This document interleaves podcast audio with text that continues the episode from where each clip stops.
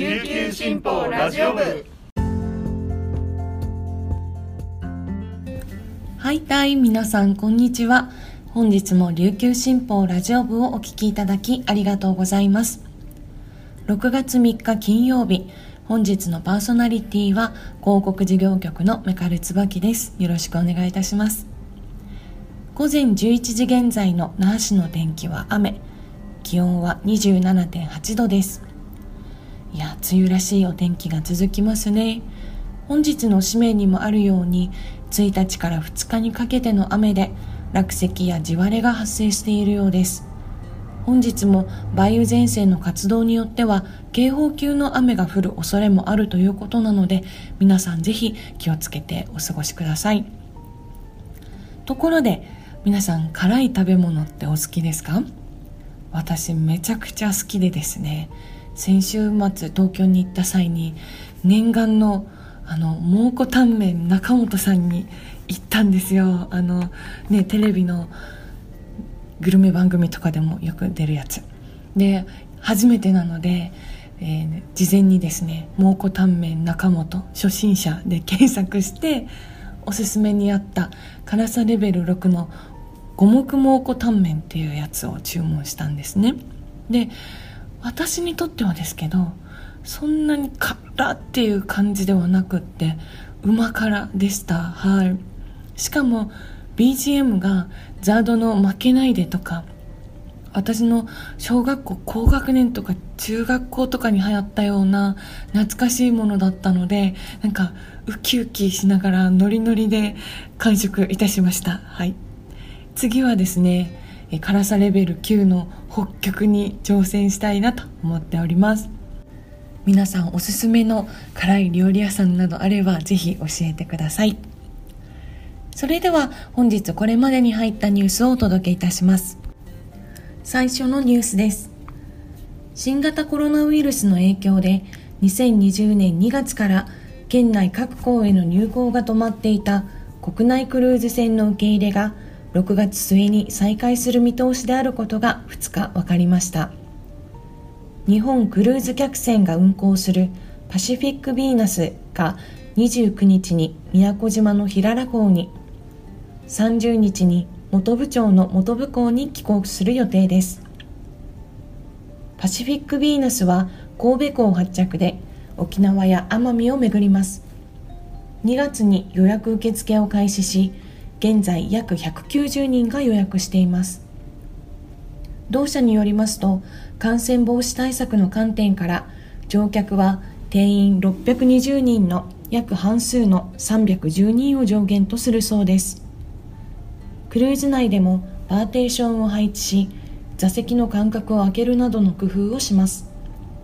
寄港先でも飲食などは最大限控えるということです。県の港湾課によりますと7月以降の国内線の入港は2日時点で予定がありません。外国線については受け入れのための全国的なガイドラインが策定されていないため現状では受け入れできないといいます。約2年5ヶ月ぶりのクルーズ船受け入れ再開に観光業界を中心に期待が集まります。沖縄観光コンベンションビューローの下地義郎会長はようやく再開するのは明るいニュースだと喜びまずは各地の港で実績を作ることが必要だと話しました。続いてのニュースです。旧暦5月4日ゆっかの日にあたる6月2日南城市玉城区の大島ではハーリー行事の大島海神祭が行われました。例年多くの訪問客で賑わいますが新型コロナウイルス感染症により区民らのみで開催しました。雨が降りしきる中漕ぎ手たちが息の合った勇壮な貝さばきを見せ豊漁と航海安全を願いました。大島の本バーリーは上がり東と入り西に分かれて競いウガンバーリーや漕ぎ手が橋から飛び込んで始まる流れ船など7番勝負で勝敗を決めますが今年は規模を縮小しウガンバーリーと上がりバーリーのみが行われましたウガンバーリーでは上がり東上がりバーリーでは入り、西がそれぞれ勝利し、引き分けとなりました。上がりのハーリー戦をこいだ40代男性は、島にとって大事な行事ができたことは本当に良かった。来年は賑やかに開催したいと期待しました。最後のニュースです。飼育が困難と言われるマダライルカの赤ちゃんが5月10日、恩納村のルネッサンスリゾート沖縄で誕生しました。母と子が海中で寄り添うように元気に泳いでいます。同ホテルによりますと、飼育下での出産例は国内で3例目と珍しく、スタッフらが日々の成長を見守っています。赤ちゃんはオスでアニスと名付けられました。出産翌週の17日の体重は9.5キロでしたが、30日には11キロになりました。母親ヒソップの指導のもと、泳ぎが上手くなっていると言います。飼育担当の女性は、尾びれが出始めて20分ほどかけて分娩した。元気に泳いでくれて安心したと目を細めました。6月1日からは有料のプログラムで一般公開しています。問い合わせはルネッサンスリゾート沖縄098-965-0707です。本日ご紹介した大島のウガンバーリーの様子や赤ちゃんイルカの写真など紹介した記事の詳しい内容は琉球新報ニュースサイトでご覧いただけますのでぜひアクセスしてみてください。さて本日は金曜日ということでスポーツコーナー特別版として私メカル椿の琉球ゴールデンキングスファイナル観戦レポートをお届けしたいと思います。ちょっと長くなってしまったんですがどうぞこのままお付き合いください。よろしくお願いいたします。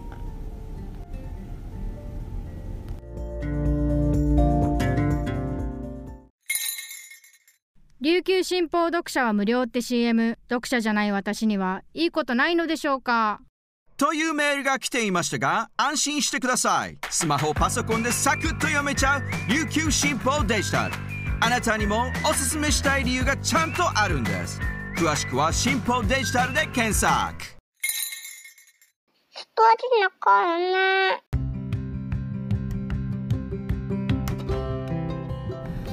さてここからはファイナル観戦レポートと題しまして私メカル椿が現地東京体育館で見たキングス初のファイナルを通じて感じたことをちょっとお話ししたいなと思います。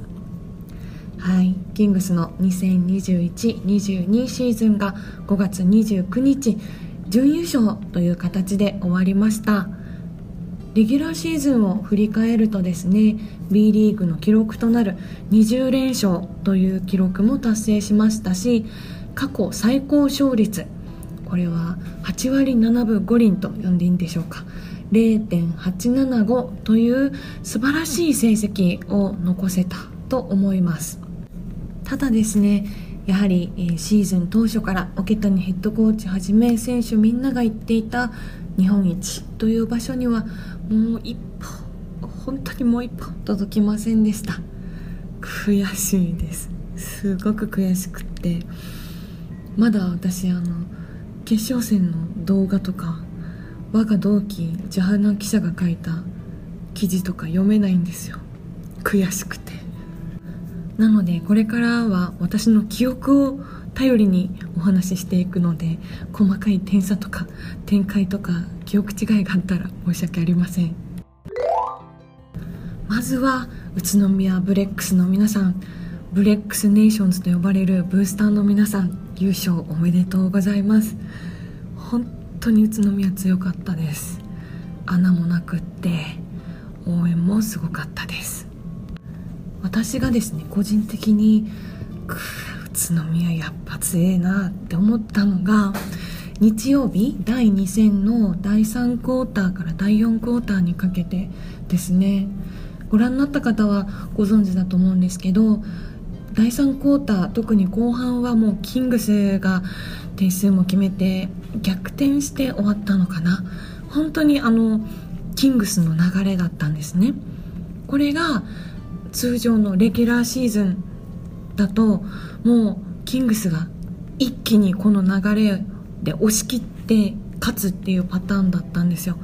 でこの流れを押しとどめるチームがレギュラーシーズンではなかったかなと思うんです。このうわっという何でしょう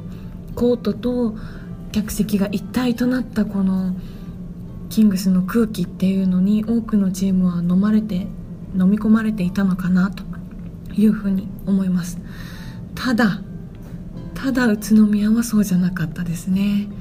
えー、確か2点キングスがリードして第3クォーター終わって、えー、2, 2分間のインターバルがあって第4クォーターが始まったんですけどもう宇都宮はあっという間に逆転してあっという間に7点差9点差だったかなつけたんですよ。でなキングスのこのグワっていう流れを断ち切ったんですよ。もうあ強いな宇都宮というふうに思いましたね。うん。でももちろんキングスもキングスブースターもそれで、えー、終わったわけじゃなくって本当に粘って粘って少しずつ点数を取り返していたかなと思いますね。はい。でも本当疲れてましたよね。みんなキングスの面々は。久しぶりにあのクーリーが膝に手をつく疲れている姿っていうのを見ました。実はクーリーが入団した直後ぐらいは結構もう第2クォーターぐらいから疲れてんなクーリーっていうのがあったんですけど今季はそういうことなくって本当に久しぶりにクーリーが疲れてる姿を見てああもう本当にみんないっぱいいっぱいの中で頑張ってるんだなというふうに伝わりました。特にですね第4クォーターの途中で岸本隆一選手隆一が足がつったのかな。もう足を引きずりながらベンチに戻っていって下がっていった場面を見てあもう無理かなもうリーチ出れないかなって思ったんです。正直。でもあのモニターとかに映る龍一の目が全然死んでなかったんですよ。まだまだ流れが来る。まだできることがあるっていう目をしていたのでもうね龍一がそんな目をするんだったらブースターが先に諦めるわけにいかないじゃないですか。なので私たちも心が折れそうになる時もあったんですが最後まで一緒に戦えたかなと思います。はい。最後の最後で宇都宮の比江島選手が2本連続フリースロー落としたかなと思うんですけどそんなことって多分もう本当になかったと思うんですよ。本当にそれはあのキングスの選手とスタッフとブースターの気持ちがあのフリースローを落とさせたんだと私は信じています、ね、優勝できなくてまだ4日経っても記事が見れ読めないぐらい喪失感っていうのも半端ないんですけどでもやっぱりあの龍一の諦めない姿とか今村選手の姿とかを見てるとあこのチームを好きでよかったなって思った思っている今日この頃です。そして今季は怪我とか病気にすごく苦しめられたシーズンでしたね。フルメンバー揃った試合ってありますかね？ちょっと後で確認してみないとと思うんですが。まあ、怪我とか病気とかあってもその代わりにというかそれぞれの選手が出られる選手がそれぞれステップアップしてその積み重ねがこの28日29日のファイナルだったと思います。特にですね今村選手本当にたくましくなったと思います。今まではどっちかっていうとみんなの弟分みたいなキャラかなと思うんですけど今季特にレギュラーシーズンの後半からチャンピオンシップにかけてはもうキャプテンシーも加わってプレーでも気持ちでもキングスを引っ張ることのできる選手になったななんてちょっと偉そうに思っておりますが。はい。ね皆さん覚えてらっしゃるかな？今季は開幕が他のカードよりも1日早かったんですよキングス。でファイナルの最後まで戦ったということはキングスブースターが今季は一番長くこのシーズンを楽しんだということかな。一緒に一番長く選手と一緒に戦えたのかなと思います。もうこのメンバーで戦えないんだって思うと寂しいし本音を言えば誰もいなくならないでって感じなんですがまあプロの厳しい世界ですからね。はい。これからキングスからのお知らせに一喜一憂する6月が始まりますがブースターの皆さん心を強く持って頑張りましょう。はい。はい。選手の皆さんもですね8ヶ月にわたる長いシーズン本当にお疲れ様でした。心と体を癒してぜひまた来季素晴らしい戦いを見せてほしいなと期待しております。さて今回ですね決勝戦は NHK さんで見たよっていう方もたくさんいらっしゃるかと思います。私の会社の先輩もですね1回もキングスの試合なんて見てないしむしろ私がキングスキングスするのあーっていう感じの目で見ていた先輩がいるんですけどあの私が出社した途端ですね。なぜか大号泣したよっていう報告を受けました。そんな方もきっといっぱいいるのかな。はいキングスを好きになるきっかけが多いっていうのはとても嬉しいことなのではいぜひぜひまた来季も1試合でも多くテレビの中継があるといいなと思います。であの皆さんテレビで観戦するのもいいんですけどぜひ一度沖縄アリーナに来てほしいんですよ。もう私沖縄アリーナの人みたいですけどアリーナの一体感ってやっぱすごいんだなっていうのを今回東京体育館に行って感じました。はい。もちろん、まあ、沖縄アリーナの場合はキングスブースターがほとんどっていうところもあると思うんですけど演出の方法とかあとはこのアリーナの作り自体がですね本当にかっこよくってキングスを応援するためにある施設っていう感じでですねもうバスケット知らなくてもキングス見たことなくても楽しめると思いますのでぜひ一度来季は足を運んでみてください。ちなみに一番お安い立ち見席っていうのが大人2000円です、まあ、若干コートからは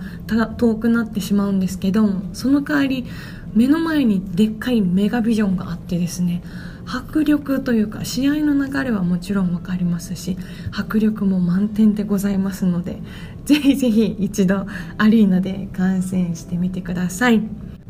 それでは来季も変わらずキングスを応援し続けるぞという気持ちを込めまして We are one, we are kings お付き合いいただきありがとうございました。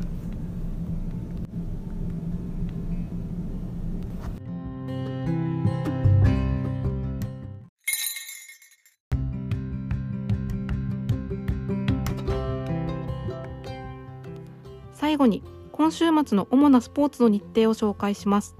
新型コロナウイルス感染症の影響などで変更になる可能性もありますので詳しくは大会ホームページなどでご確認ください。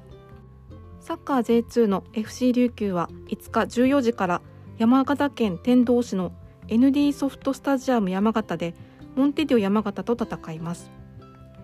以上今週末の主なスポーツの日程でした。今日も最後までお聴きいただきありがとうございます。今日一日が皆さんにとっていい日になりますように。それではまた来週お耳にかかります。良い週末を。